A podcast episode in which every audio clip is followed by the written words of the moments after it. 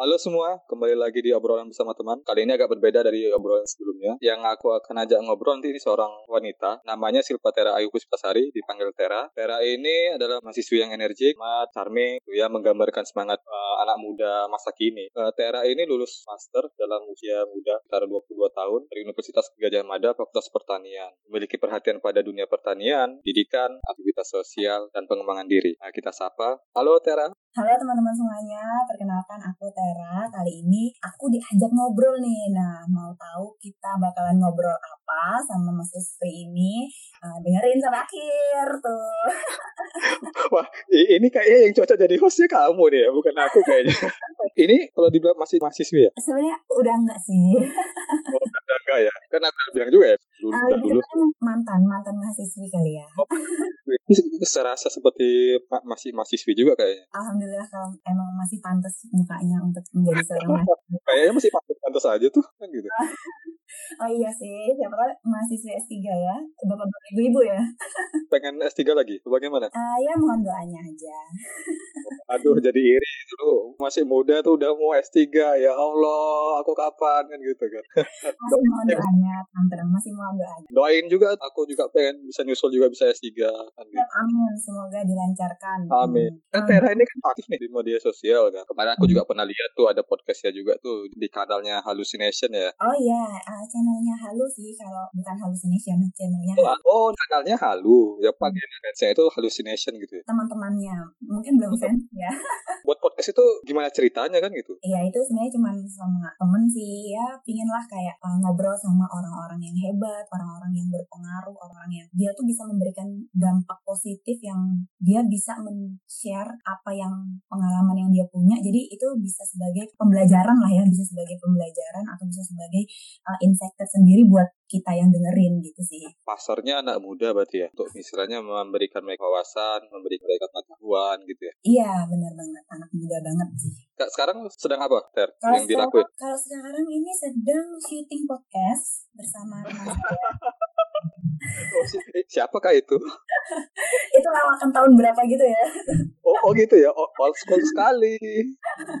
ya jadi kalau sekarang paling karena mungkin beberapa bulan lalu kita juga lagi terkena pandemi kan ya ini sampai sekarang juga jadi mungkin kegiatannya lebih banyak di rumah sih kalau aktivitasnya mulai dari mungkin ya berkebun terus kayak bersih bersih atau ya mungkin hanya sekedar ngapain lah di rumah apa yang bisa dikerjain kayak gitu tapi yang penting jangan jangan cuma rebahan aja ya rebahan scrolling IG gitu ya kan oh iya pastinya dong jangan sampai menjadi kaum rebahan. Tapi katanya kalau menjadi kaum rebahan itu kita udah menjadi pahlawan di Indonesia gitu ya.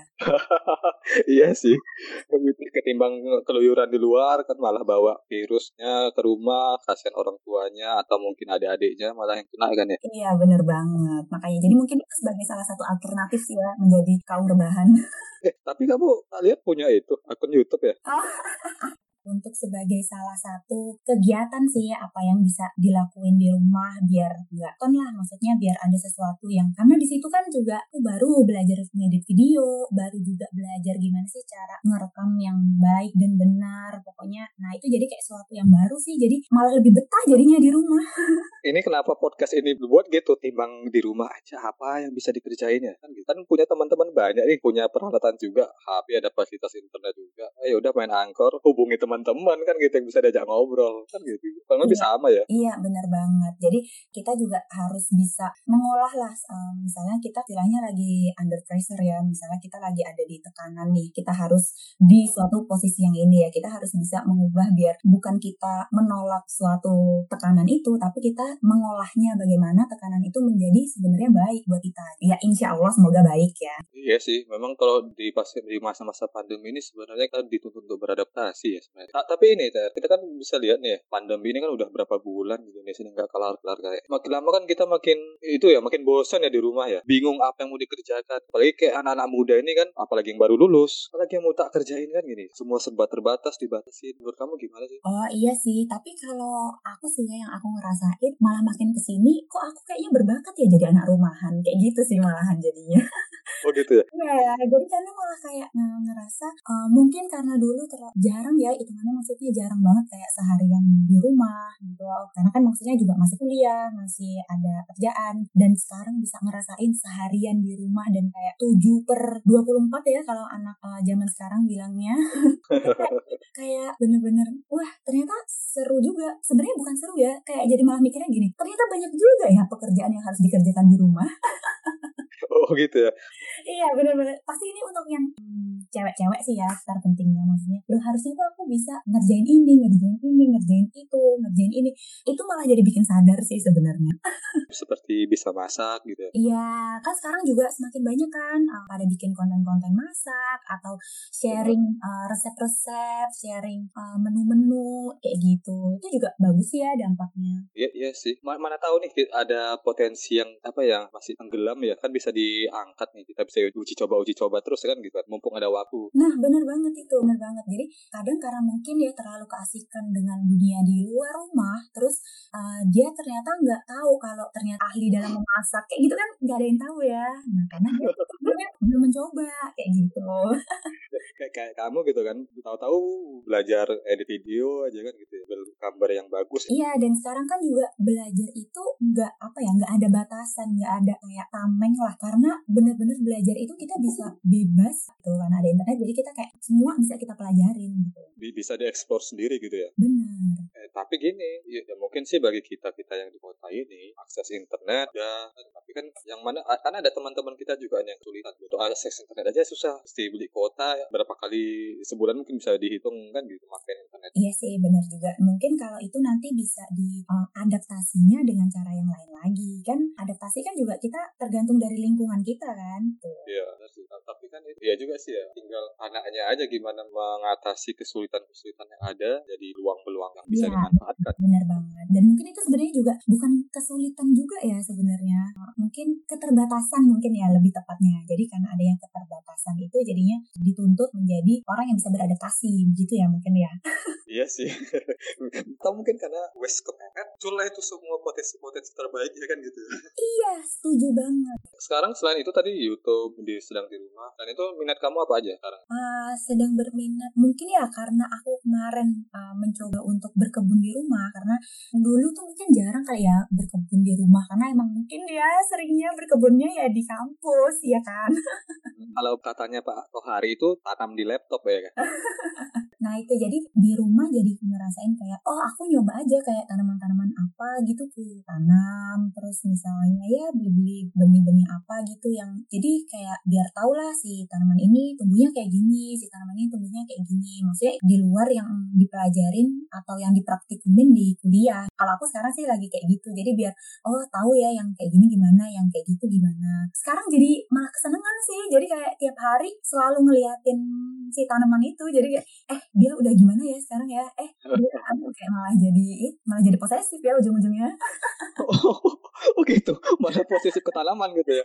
Itu tumbuh nggak tumbuh nggak kan itu iya benar tanaman apa aja sekarang itu yang ditanam? Kalau tanaman banyak banget sih. Maksudnya cuman kalau yang ini aku lagi yang karena aku belum punya ya tuh uh, buncis terus wortel terus oh sama ini. Sebenarnya aku lagi eh, nggak uh, tahu sih lagi seneng banget sama bunga-bungaan. Jadi uh, geranium terus oxalis terus musrop terus uh, bahkan sukulen-sukulen itu kayak aku coba dari benih. Lagi lagi nyoba sih jadi belum kayak ngerti banget tapi karena ya katanya kan learning by doing ya jadi kayak daripada baca ya udahlah aku coba sendiri aja gimana sih sebenarnya dia pertumbuhannya atau gimana sih caranya biar dia tumbuh gitu. Kaktus-kaktus itu sukulen tuh mudah nggak sih apanya untuk dikembang? Um, sebenarnya mungkin mudah ya kalau emang orangnya tuh udah ahli udah mendalami. Karena kalau hitungannya kan ya sukulen kaktus itu kan kita tahu ya dia tanaman yang nggak butuh air yang uh, banyak. banyak. Jadinya untuk karena biasanya kan tanaman itu kan bermasalahnya kebanyakan ya itu kan sama air ya kayak kekurangan air gitu. Nah sedangkan kalau sukulen kaktus ini kan kayak kita tidak perlu secara intens banget untuk menyiram kan dan dikatakan juga di dalam ruangan. Jadi kayak daya adapt adaptasinya tuh tinggi ya kan? Nah kita yeah. harus bisa seperti kaktus dan sukulen mempunyai daya adaptasi yang tinggi. Cakep. Ah, masuk Pak Eko. Mantap mania. Kalimat-kalimat motivasi yang spontan uhui lah ya tambahan uhuy. Hmm, nah, apa namanya? Uh, kalau kaku sama suku, sukulen itu mudah, apalagi dia kalau misalnya kita belinya langsung bibitnya, langsung yang dia udah agak gede, itu lebih gampang lagi kita karena nggak perlu apa ya? Karena kalau dari benih itu kan kayak ada kemungkinan tumbuh, kemungkinan enggak, ya kan? Karena benih itu kan nggak yang 100% dia daya berkecambahnya 100%, jadinya bisa mungkin tumbuh bisa enggak. Tapi kalau misalnya bibit dia tumbuh jadi mudah dan ini sekarang ini kayak banyak banget orang yang bener-bener lagi tertarik sama kaktus-kaktusan, sukulen-sukulenan. Bener, aku juga aku juga tertarik tuh tak di apa meja kerja kan kayak ada kaktusnya gitu biar agak berbeda dikit loh. Pokoknya ada suasana-suasana hijau-hijaunya. Oh, oh, benar. Nah, tapi sampai sekarang belum kebeli juga kaktusnya. Nah ini kayak biasanya penyakitnya orang orang-orang umuran-umuran seperti kita ya mager adalah. nah sebenarnya ya mas uh, selain kaktus-kaktusan itu yang bisa ditaruh di meja, yang lagi hits banget sekarang itu adalah uh, tahu nggak sih tanaman-tanaman hias yang hanya daun-daun hijau kayak kalatea dan lain-lain gitu. Nah itu sekarang sebenarnya lagi kayaknya lagi booming banget ya sekarang karena bahkan ya artis-artis tuh kayak jadi senang berkebun. Benar, karena kan mungkin ya itu tadi kan karena pandemi, eh kan nggak ada kerjaan, coba coba buat kebun, buat meli apa melihara tanaman, ngerawat tanaman, kesenangan kan gitu kan? Iya benar. Apalagi kan yang namanya kita berkebun, menanam kayak gitu tuh kayak salah satu refreshing, relaksasi, kayak secara nggak langsung. Iya sih. Aku juga begitu. Tanaman-tanaman hias tuh sebenarnya aku tempat kerja aku kemarin tuh di greening itu banyak loh. Cuma sayang aja nggak nggak diambilin gue, nggak dipotekin dipotekin kan. Iya. Padahal maksudnya itu kan ya tinggal dipotekin terus masukin ke pot juga. Iya. Cara bisa ya. Jadi kayaknya bisa deh uh, dikirim berapa gitu ke Jogja kali ya masih boleh nanti, nanti kalau sempat tak ambil tak ambil penelitian kamu kan tentang krisan itu kan tanaman hias juga. Oh iya, iya ini kenapa? Karena kita dari tadi ngomongin tanaman hias ya. iya, kan sekalian nyambung kan sama ya kebetulan kita anak pertanian dan kita bicara tanaman hias. Oke, ingat kan gitu kan.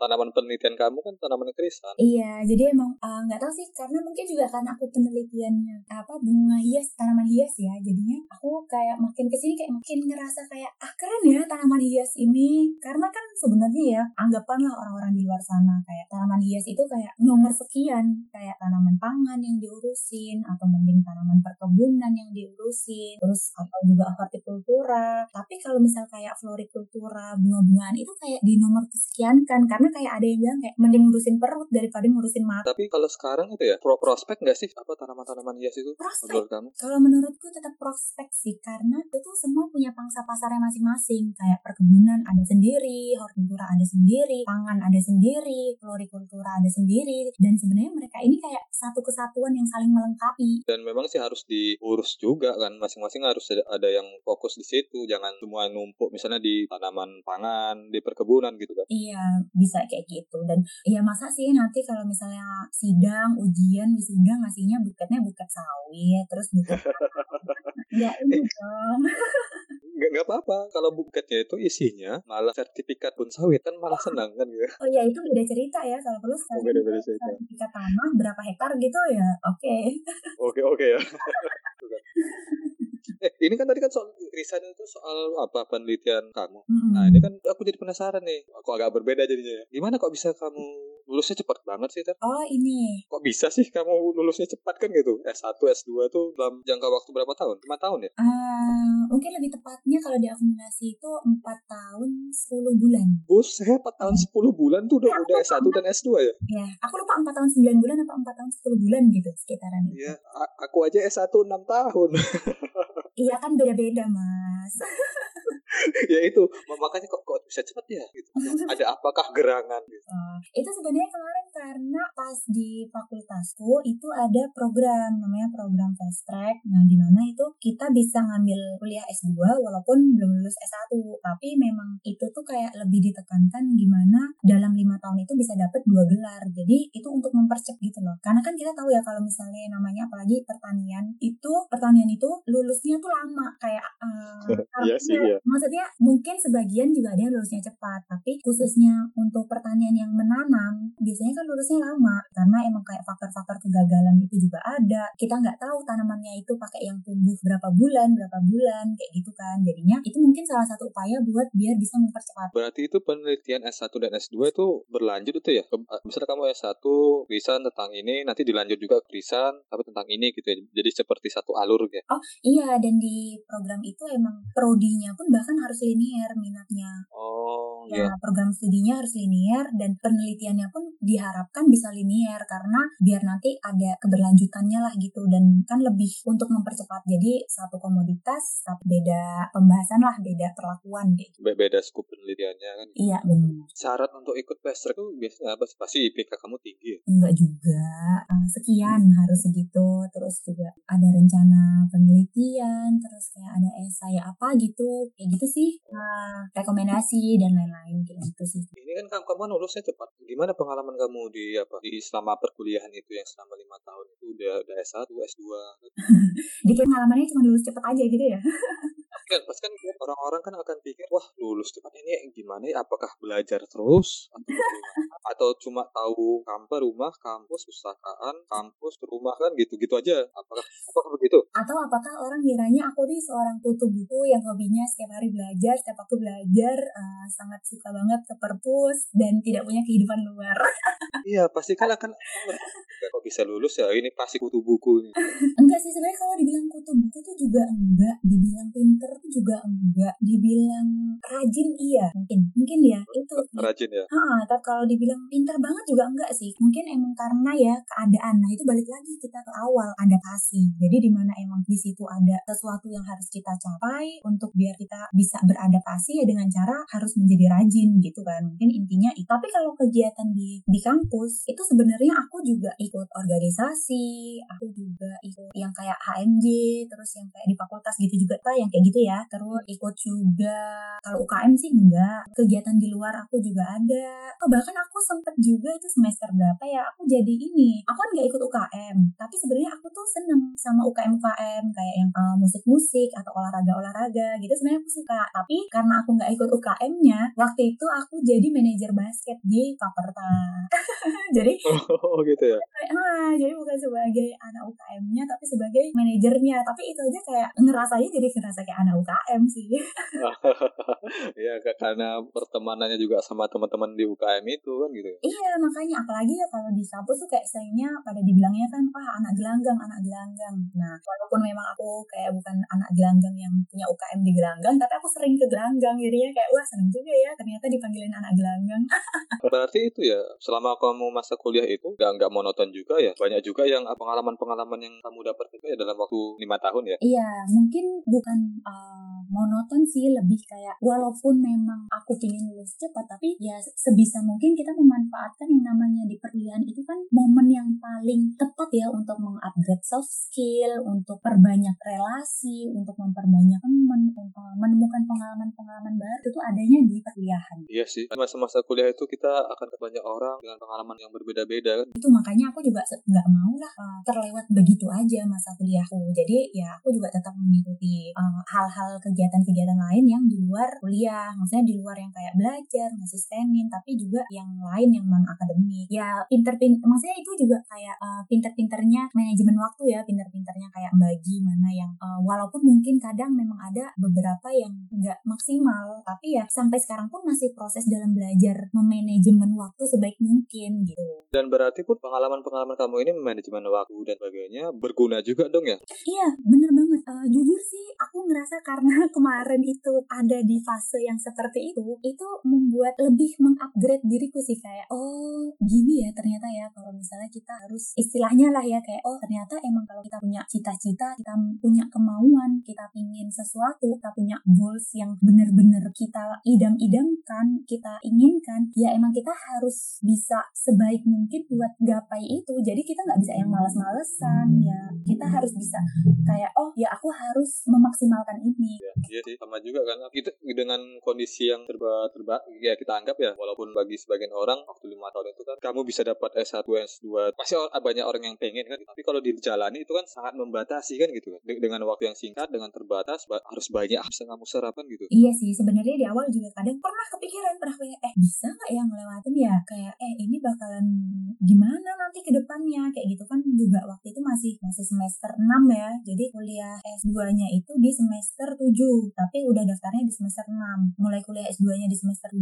Nah, di semester 6 kan pasti mikirnya kayak, eh ini bisa nggak? Ini mampu nggak? Terus bayangan kuliah S2 tuh kayak gimana ya? Nah, ternyata setelah dijalanin, aku kayak dapet kesimpulan sih kayak, oh ya emang kita tuh harus mau mencoba dulu baru kita tahu. Bukan di awal bertanya-tanya terus mundur. Jadi emang harus dilaluin dulu dan ngerasa gak sih? Pasti juga teman-teman di sini kayak sering ngerasa pernah ngelakuin sesuatu dengan keadaan yang itu harus dilakukan. Nanti tahu-tahu tuh selesai aja kayak gitu. Jadi kayak, eh, selesai ya kayak gitu. yang penting di jalan ya Iya bener, iya kan. Pasti sering juga dong Mas Ustri kayak ngerasa. Nah pokoknya ya jalanin aja lah apa yang ini juga berlaku buat em, berbagai macam kehidupan sih kalau menurut. Gak hanya maksudnya gak hanya perkuliahan lah. Jadi kayak apa pun ya udah jalanin dulu selama itu baik dan selama insya Allah dampaknya eh, positif ya oke. Iya bener, aku podcast ini yang penting jalanin aja dulu mau nanti gimana ya udah kan gitu mau banyak orang atau nggak ada yang dengar pun juga nggak masalah yang penting buat dulu kan gitu kan lama-lama begini-begini kan bisa jadi ini pengetahuan kan bisa nambah-nambah pengalaman. Iya dan sebenarnya tuh yang terpenting itu bukan hasil sih tapi proses ya nggak. nah benar. Itu terkadang kita lupa terlalu ngejar hasil melupakan proses. Padahal yang paling bermakna itu sebenarnya prosesnya itu kalau menurutku ya karena di proses itulah kita kayak bertumbuh kembang. Iya benar benar benar. Sepakat itu. Kan karena proses itu pasti perjalanan kita kan. Ya kita kita mendapatkan banyak hal kita dapatkan nilai-nilai kan. Dengan kita berproses itu nanti kan kita akan bisa jadi nih tujuan kita akan berubah ketika kita berproses kan gitu Hmm, itu bisa juga. Nah, kemudian ini tadi kelewatan nih soal fast track itu gimana sih? Oh, kok, kok bisa dapat fast track? Kamu bisa jelasin sedikit mana tahu ada yang tertarik teman-teman nanti. Oh, nah itu sebenarnya fast track itu eh, nggak semua universitas ada. Jadi kayak hanya beberapa universitas tertentu dan nggak semua fakultas juga ada. Jadi hanya fakultas-fakultas tertentu dan kebanyakan emang fakultas yang saintek ya karena mungkin kayak dianggap ya lulusnya lama lah ya. Jadi kayak diadakan lah ya program itu. Nah itu sebenarnya kayak aku daftar di bulan di semester 6, daftar di semester 6, terus semester 7 sama semester 8 tuh kuliah, udah masuk kuliah S2, tapi waktu itu semester 7 karena di awal kan sebenarnya aku nggak kepikiran untuk masuk ke dalam fast track itu. Jadi di semester 7 sebenarnya aku masih ada kuliah. Jadi di semester 7 itu aku kuliah S1, kuliah S2 plus penelitian S1. Buset. Ya, jadi padat dong jadwal.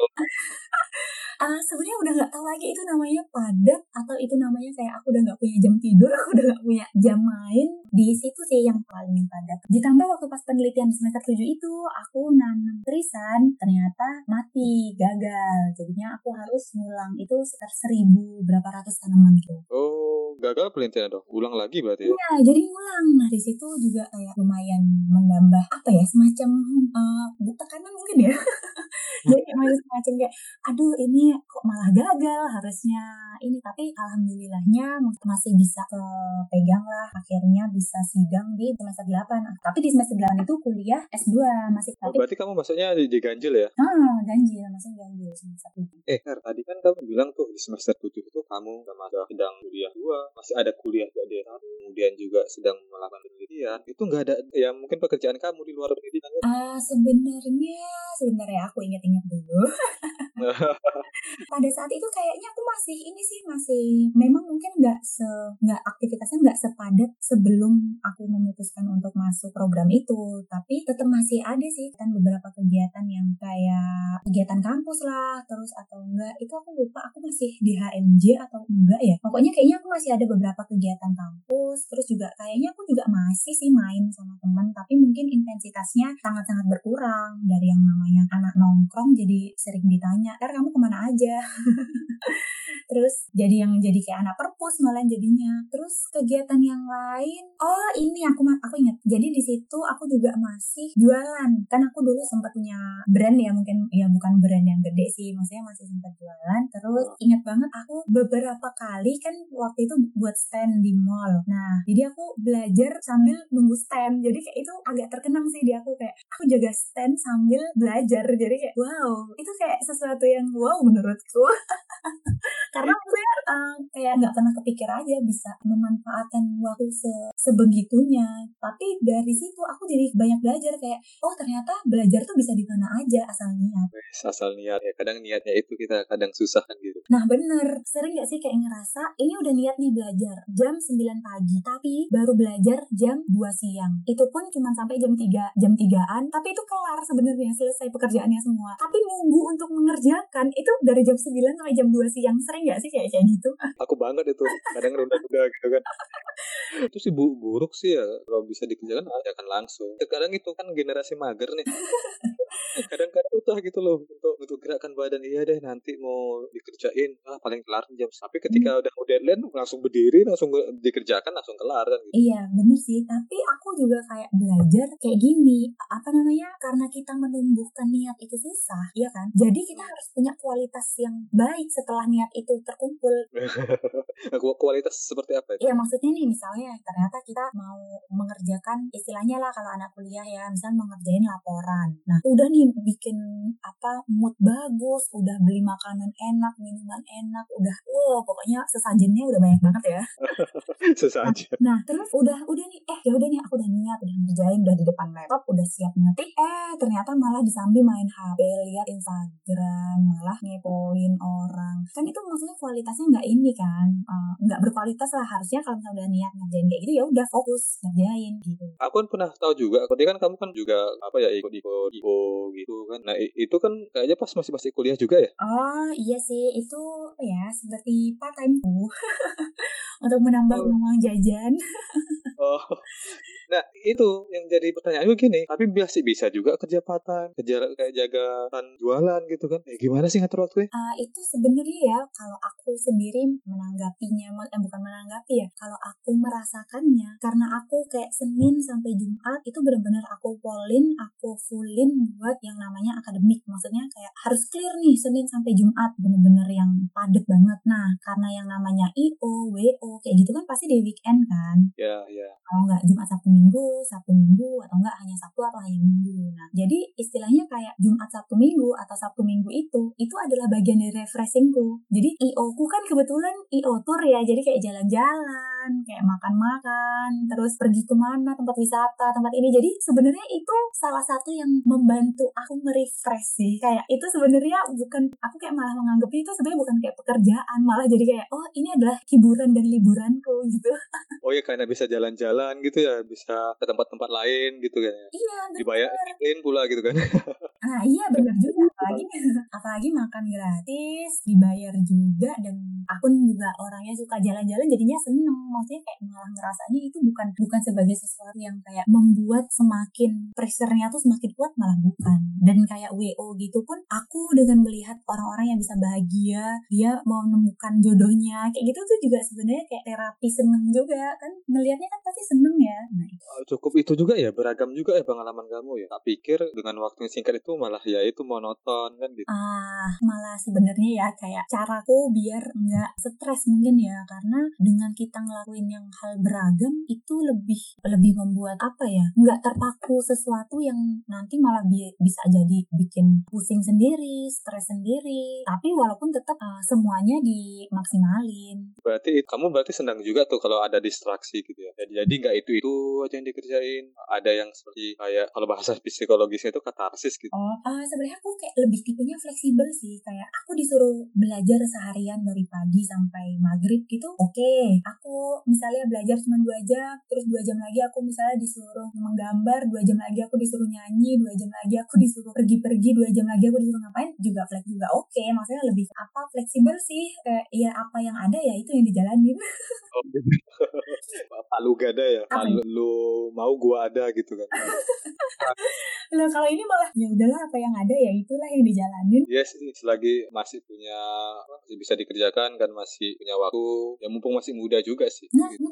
bener karena umur tuh kan nggak bisa balik ya jadinya pasti kayak misalnya nih masih pasti juga mikir dong kayak pada saat aku, aku umur misalnya 23, 24 aku tuh udah ngapain aja ya hal apa ya yang udah aku lakuin gitu nggak sih? Kalau aku sih umuran 23, 24 itu masih kampus masih sibuk-sibuknya skripsi tuh masih nulis penelitian penelitianku cukup lama kan gitu. Hmm. Jadi kan sekitar hampir setahunan tuh skripsiku. Penelitiannya tok loh. Penelitian di lapangan untuk ngedraftnya itu kurang lebih enam bulan. Nah, satu setengah tahunan tuh untuk apa, untuk penelitian dan nulisnya aja. Makanya lama. Nah kan, Dan- hmm, Dan aku sih walaupun lama gitu, yang tak lakuin itu sama jeda itu ya banyak ketemu orang, ikut org- organisasi kan, bikin makin lebar pertemanan kan. Gitu. iya, dan itu juga membenarkan dengan kalimat tadi yang awal kan kalau emang kita penelitian kadang emang lama, iya kan? Iya bener. Memang sih anak-anak pertanian harus begitu sih kalau menurut dia seharusnya. Biar mateng gitu kan. Tapi untungnya aku nggak selama masuk istri sih. Aku kemarin nanamnya ya cuma empat bulanan. Jadi Yes. nggak yang sampai setahun tuh. Mungkin kalau aku yang sampai setahun aku juga nggak bakal kayak gini sih. Nggak bakal nggak bakal bisa secepat ini kalau penelitiannya setahun. Karena belum tentu ikut tes track juga ya kan. Gitu. iya.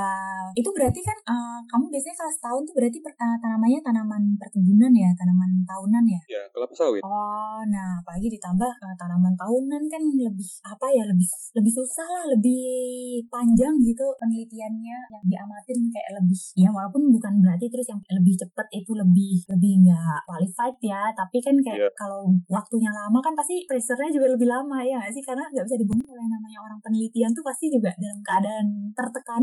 Iya bener. Untung aja kemarin itu gak gagal. Kalau gagal nggak tahu tuh mesti ah, kapan itu bisa selesai kan. Hmm. Untung aja sekali udah oke belum ulang. Kita sama-sama anak pertanian ini. Menurut Hmm. kamu sih dunia pertanian Indonesia bagaimana sih sekarang? pertanian sekarang ya kalau menurutku mungkin kalau sekarang ini ya itu malah semakin jauh lebih baik karena adanya pandemi ini sektor pertanian tuh harusnya bisa banget menjadi unggulan Nah, karena kan bagaimanapun pertanian nggak akan itu kan kamu berkurang kan gitu. orang makin Hmm. banyak makin banyak kebutuhan kan gitu. Iya benar apalagi kita ditambah kan kita harus meningkatkan imun-imun tubuh kita kan. Jadinya kita benar-benar harus makan bergizi eh, yang banyak juga. Maksudnya biar nggak kekurangan nggak kelaparan. Terus juga kita harus sehat iya kan? Eh, kalau menurut pandangan kamu nih ini ini kita mau bicara soal itu ya terkait dengan anak muda ya. Mm-mm. kan saya anggap sih kamu bisa mewakili anak muda masa kini. Kalau orang-orang bilang sih milenial. Peran anak muda sekarang di dunia pertanian Indonesia gimana sih menurut sepengamatan kamu? Kalau menurutku em, karena mungkin lingkungan kita kan juga banyak alumni dari pertanian ya. Jadi eh, aku ngelihat kayak teman-temanku udah banyak banget yang eh, sangat berkontribusi di bidang pertanian. Banyak banget. Jadi udah mungkin anggapannya ya petani milenial kali ya, petani muda. Nah, itu udah banyak. Eh, keren sih kadang ngerasa kayak wah teman-temanku udah hebat banget nih bisa langsung berkontribusi langsung gitu di dunia pertanian di mana benar-benar langsung turun ke lahan, benar-benar langsung berhubungan dengan petani, langsung pokoknya langsung ber apa ya namanya ya? berkontribusi Iya pokoknya langsung berkontribusi lah di dunia pertanian itu. Karena kan kadang kadang kan banyak ya misalnya uh, kuliahnya apa terus kerjanya apa gitu kan. Nah kalau aku melihatnya oh uh, udah banyak nih anak-anak muda yang khususnya yang pertanian yang benar-benar dia terjun di dunia pertanian. Dan sebenarnya nggak hanya orang-orang pertanian juga tapi kayak dia yang bukan pertanian. Maksudnya da- tanda kutip pertanian yang istilahnya tanaman nanam mungkin yang kayak tempat kita ya lebih ke budidayanya itu bukan sebagai dia yang menanam atau dia yang mengolah atau yang dia yang mengatur si tanaman itu tapi dia itu sebagai lembaganya sebagai organisasinya sebagai penyalur sebagai yang uh, mempermudah petani-petani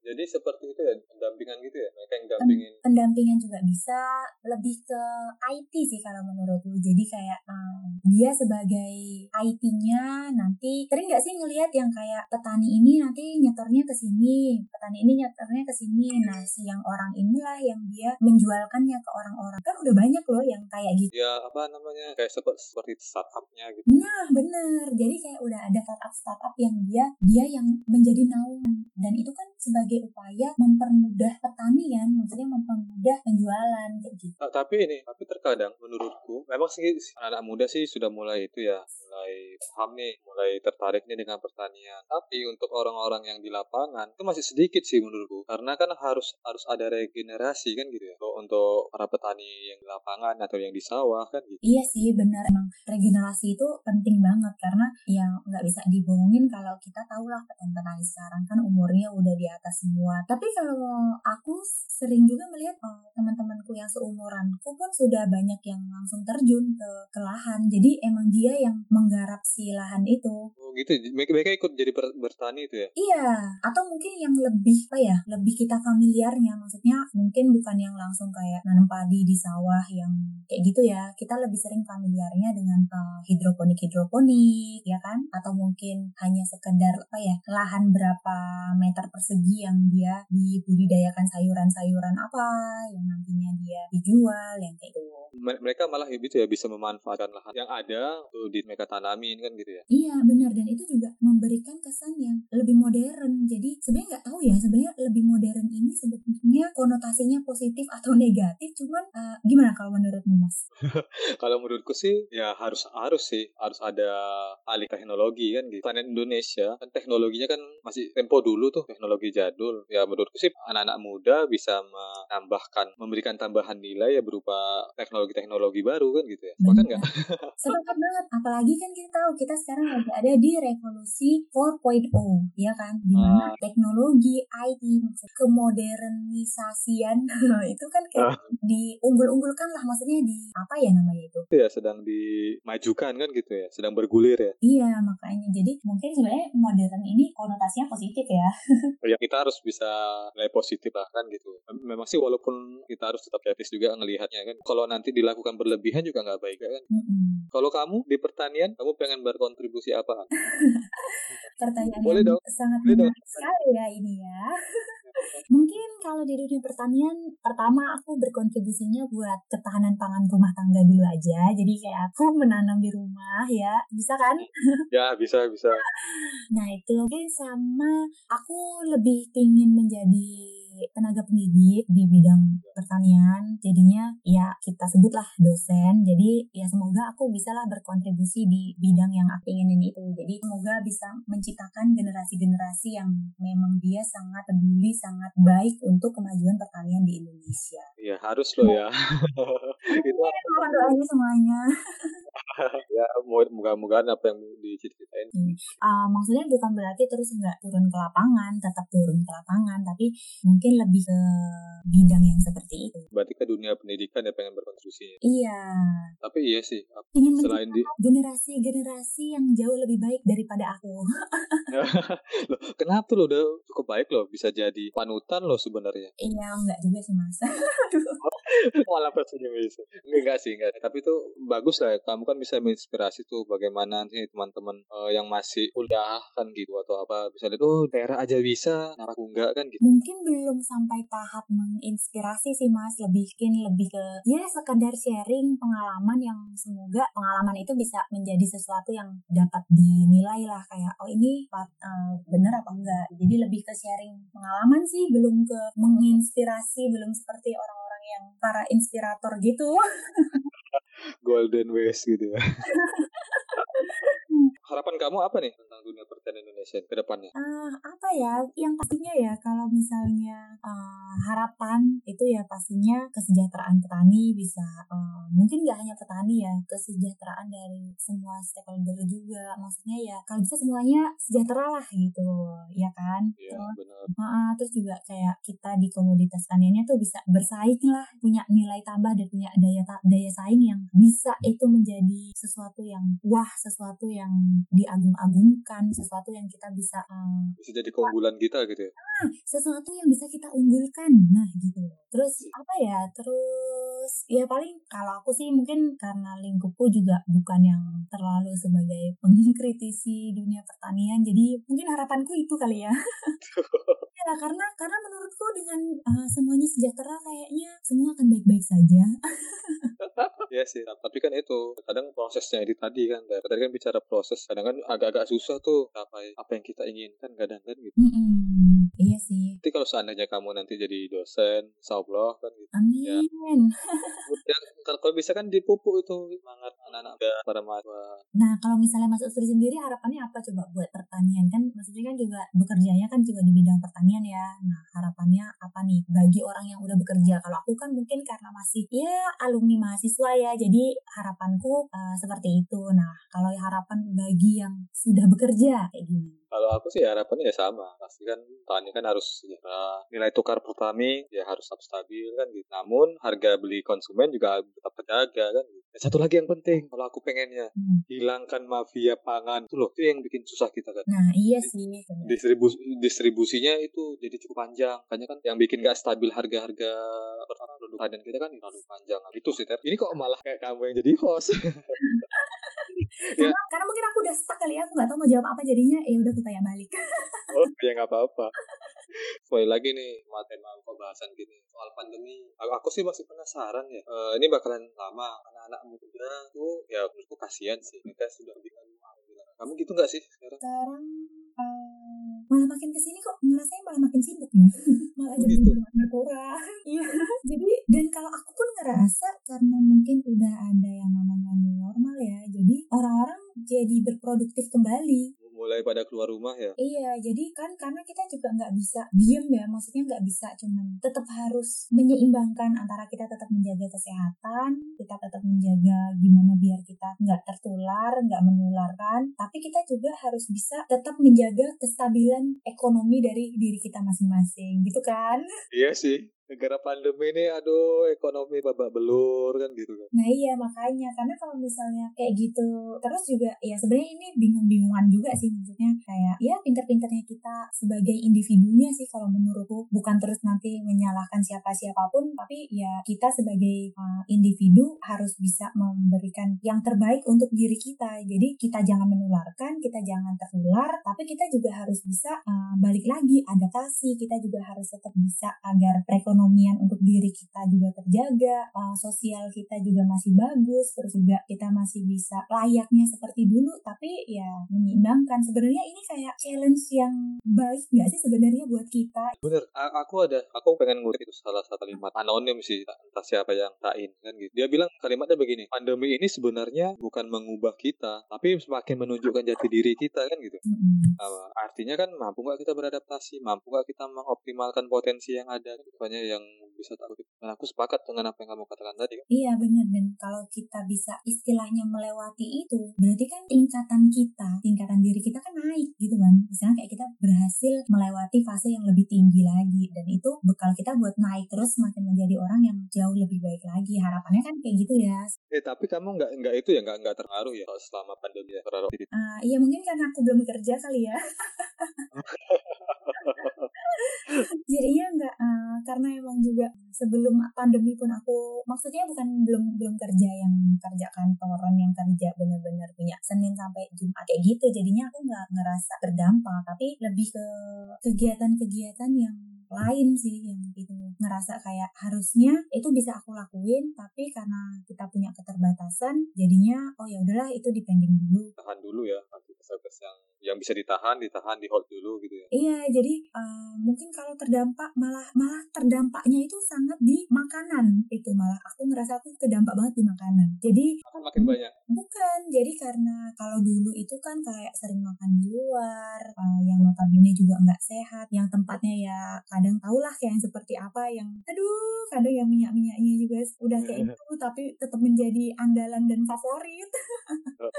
Pokoknya makanan makanan junk food yang kayak gitulah kan. Nah semenjak adanya pandemi ini aku beli makanan online pun jarang. Dan jadi lebih sering makan di rumah dan kebetulan juga nanam-nanam di rumah. Jadi makanan favorit tuh malah ini kayak pecelan gitu. Oh, jadi gitu. lupan kalau tahu juga namanya. Jadi yang kayak sayur-sayur cuma direbus terus makan terus terus jadi masaknya juga di rumah makan makanan rumah. Jadi ngerasa kayak wow hebat juga nih. Jadi jarang jajan jarang itu sih malah kedampaknya malah kok kayaknya pandemi ini malah berdampak sangat baik di aku ya mudah mudah-mudahan hal yang sama apa berdampak baik juga bagi orang-orang lain ya Nah, sebenarnya itu lebih ke bagaimana kita nyikapin sih. Kalau misalnya kita nyikapinnya cuma bagian yang negatif-negatif aja ya, kita bakalan ngeluh. Tapi kalau misalnya kita ngelihat dari sisi-sisi yang ini adalah sisi yang bisa kita syukuri, ini adalah sisi-sisi manfaat, itu bakalan beda ininya ngerasa. Da- dampaknya juga ya Iya, bener banget dampaknya. Jadi nggak terlalu yang stres, panik, tapi ya tetap menjaga kesehatan.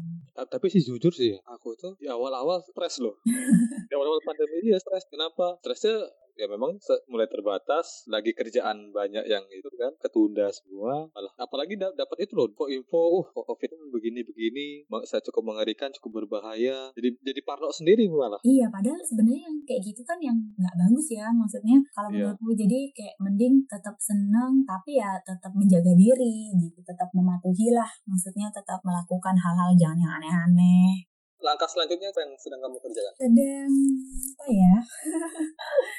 sedang ya sedang mempersiapkan mungkin ke jenjang perkuliahan yang selanjutnya. Dia baru tahap mempersiapkan sih maksudnya. Iya. lagi mempersiapkan lah. Dan juga mungkin mempersiapkan juga mencari-cari pekerjaan. Iya mempersiapkan apa pun lah apa pun yang bisa Iya, disiapkan apa pun yang bisa dipersiapkan. Karena ketika kita mendapat sesuatu dan ternyata kita siap, maka itu akan berhasil. Tapi kita mendapatkan sesuatu, kita yang nggak siap, itulah sebuah kegagalan. Asik. asik eh, sepakat loh ini loh ada quote yang menarik dari dari Louis Pasteur kan Hmm. quote-nya itu gini kesempatan itu menyukai orang-orang yang siap Nah, benar. Itu pun juga itu ya antara orang beruntung itu sebenarnya ada kesiapan yang sangat siap di dalamnya. Tapi si individu itu nggak sadar kalau dia itu sebenarnya orang yang siap. Makanya dia beruntung di waktu yang tepat, momen yang tepat, dia dikasih keberuntungan dan ternyata dia siap. Nah, itulah yang namanya keberhasilan gitu.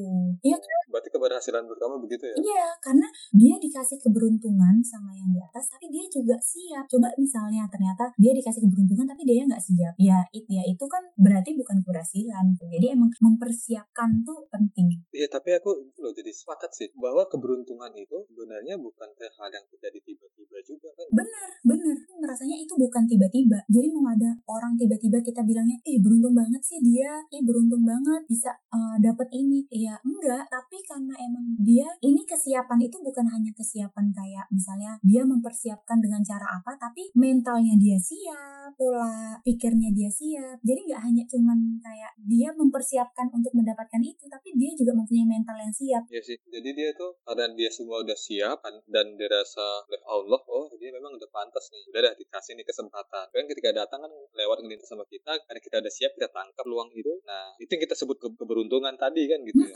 Benar, pada secara nggak sadar ya, karena sebenarnya si orang itu tuh udah mempersiapkan atau emang dia tuh udah siap. Ini nih apa namanya cerdas. Eh, ini terakhir ya pertanyaan terakhir ya. Kita udah, udah cukup lama juga nih ngobrolnya nih. Kan kamu punya YouTube Heeh. Ya kan? Video yang sedang disiapkan apa nih videonya? Ah, apa ya? Eh, tetap sih temanya ya tentang pertanian-pertanian, tentang berkebun-berkebun karena ternyata seneng juga kalau didokumentasiin dan itu juga bisa sebagai reminder kayak oh aku udah ngelakuin ini ya. Terus juga misalnya nanti ternyata dilihat oh ini ternyata kurang bagus atau ada yang masih belum sempurna itu sebagai juga upaya untuk menyempurnakan biar jadi lebih baik kayak gitu. Jadi biar ada yang dikoreksi sih sebenarnya biar kalau ada bukti nyata video gitu iya nggak Dia apa ya dokumentasi kan. Oh dulu pernah melakukan ini. Jadi biar kalau misalnya depannya, oh aku pernah mengerjakan ini gitu ya. Jadi ada ada pembanding. iya dan bisa dibandingkan kan nanti pada saat saat nanti dilakukan dan saat kemarin itu oh sudah seberapa banyak progresnya kayak gitu soalnya kalau misalnya kita kayak kadang ya ya mungkin nggak semua orang tapi kadang kita kalau misalnya ngelakuin sesuatu itu kayak udah selesai ya udah kayak ber, kayak udah lupa gitu aja gitu loh untuk beberapa orang Makanya kita harus harus punya banyak pengingat kan gitu kan. Mm-mm. Ya, sa- aku juga gitu sih kayak ya aku kan senang nulis juga kadang aku nulis itu ya nggak tak posting di blog atau apa biar sewaktu-waktu oh iya aku pernah nulis ini ya oh iya aku pernah bahas soal isu ini ya kan gitu Mm-mm. Jadi ada dokumentasinya. Iya benar, gitulah kurang lebihnya. Dan kita jadi kayak lebih memaknai sebuah hasil yang udah kita capai di akhir itu karena oh dulu kita pernah di bawah, maksudnya pernah di pernah salah, misalnya kayak gitulah ya istilahnya, misalnya pernah kurang bagus, eh sekarang udah jauh lebih bagus. Nah itu juga bisa sebagai salah satu apa ya yang buat kita biar makin percaya diri, buat terus melakukan sesuatu menjadi lebih baik dan lebih baik. Uh, ini kita udah di akhir nih. Closing statement kamu apa nih buat teman-teman yang anak-anak muda selama pandemi ini dan juga ya mungkin soal pertanian juga mungkin ya. Mungkin sedikit sih dari aku yang penting teruslah bergerak. Udah. Udah itu toh. Iya, iya karena kalau misalnya ya walaupun memang sesekali perlu untuk diam, tapi teruslah bergerak, jangan terlalu sering diam. Oke, okay. itu aja atau bertambah lagi? Ah, mungkin udah itu aja sih. Oke, okay, itu aja. Untuk terus mendengarkan podcast ini. Ya, makasih banget ya Mas udah diajak bercerita panjang lebar ngalor ngidul ya. Dan uh, sukses terus buat Mas Istri dan podcastnya dan pekerjaannya dan kehidupannya lancar terus. Uh, dan semoga apa yang kita omong-omongin ini ya itu bisa bermanfaat bagi pendengar bisa ada nilai-nilai positif yang diambil dan yang negatif silakan dibuang jauh-jauh. Bener kayak Mas ya. ya yang baik diambil yang gak sesuai ya dibuang. Ya terima kasih Tera sudah sudah mau hadir di sini nanti kapan-kapan kita ngobrol oke okay, siap siap siap. Ya itu tadi teman-teman bicara saya dengan Tera menarik. Bagaimana pengalaman dia bisa memanage kondisi selama pandemi, didikan, kerjaan. Oke terima kasih. Itu aja. Assalamualaikum warahmatullahi wabarakatuh.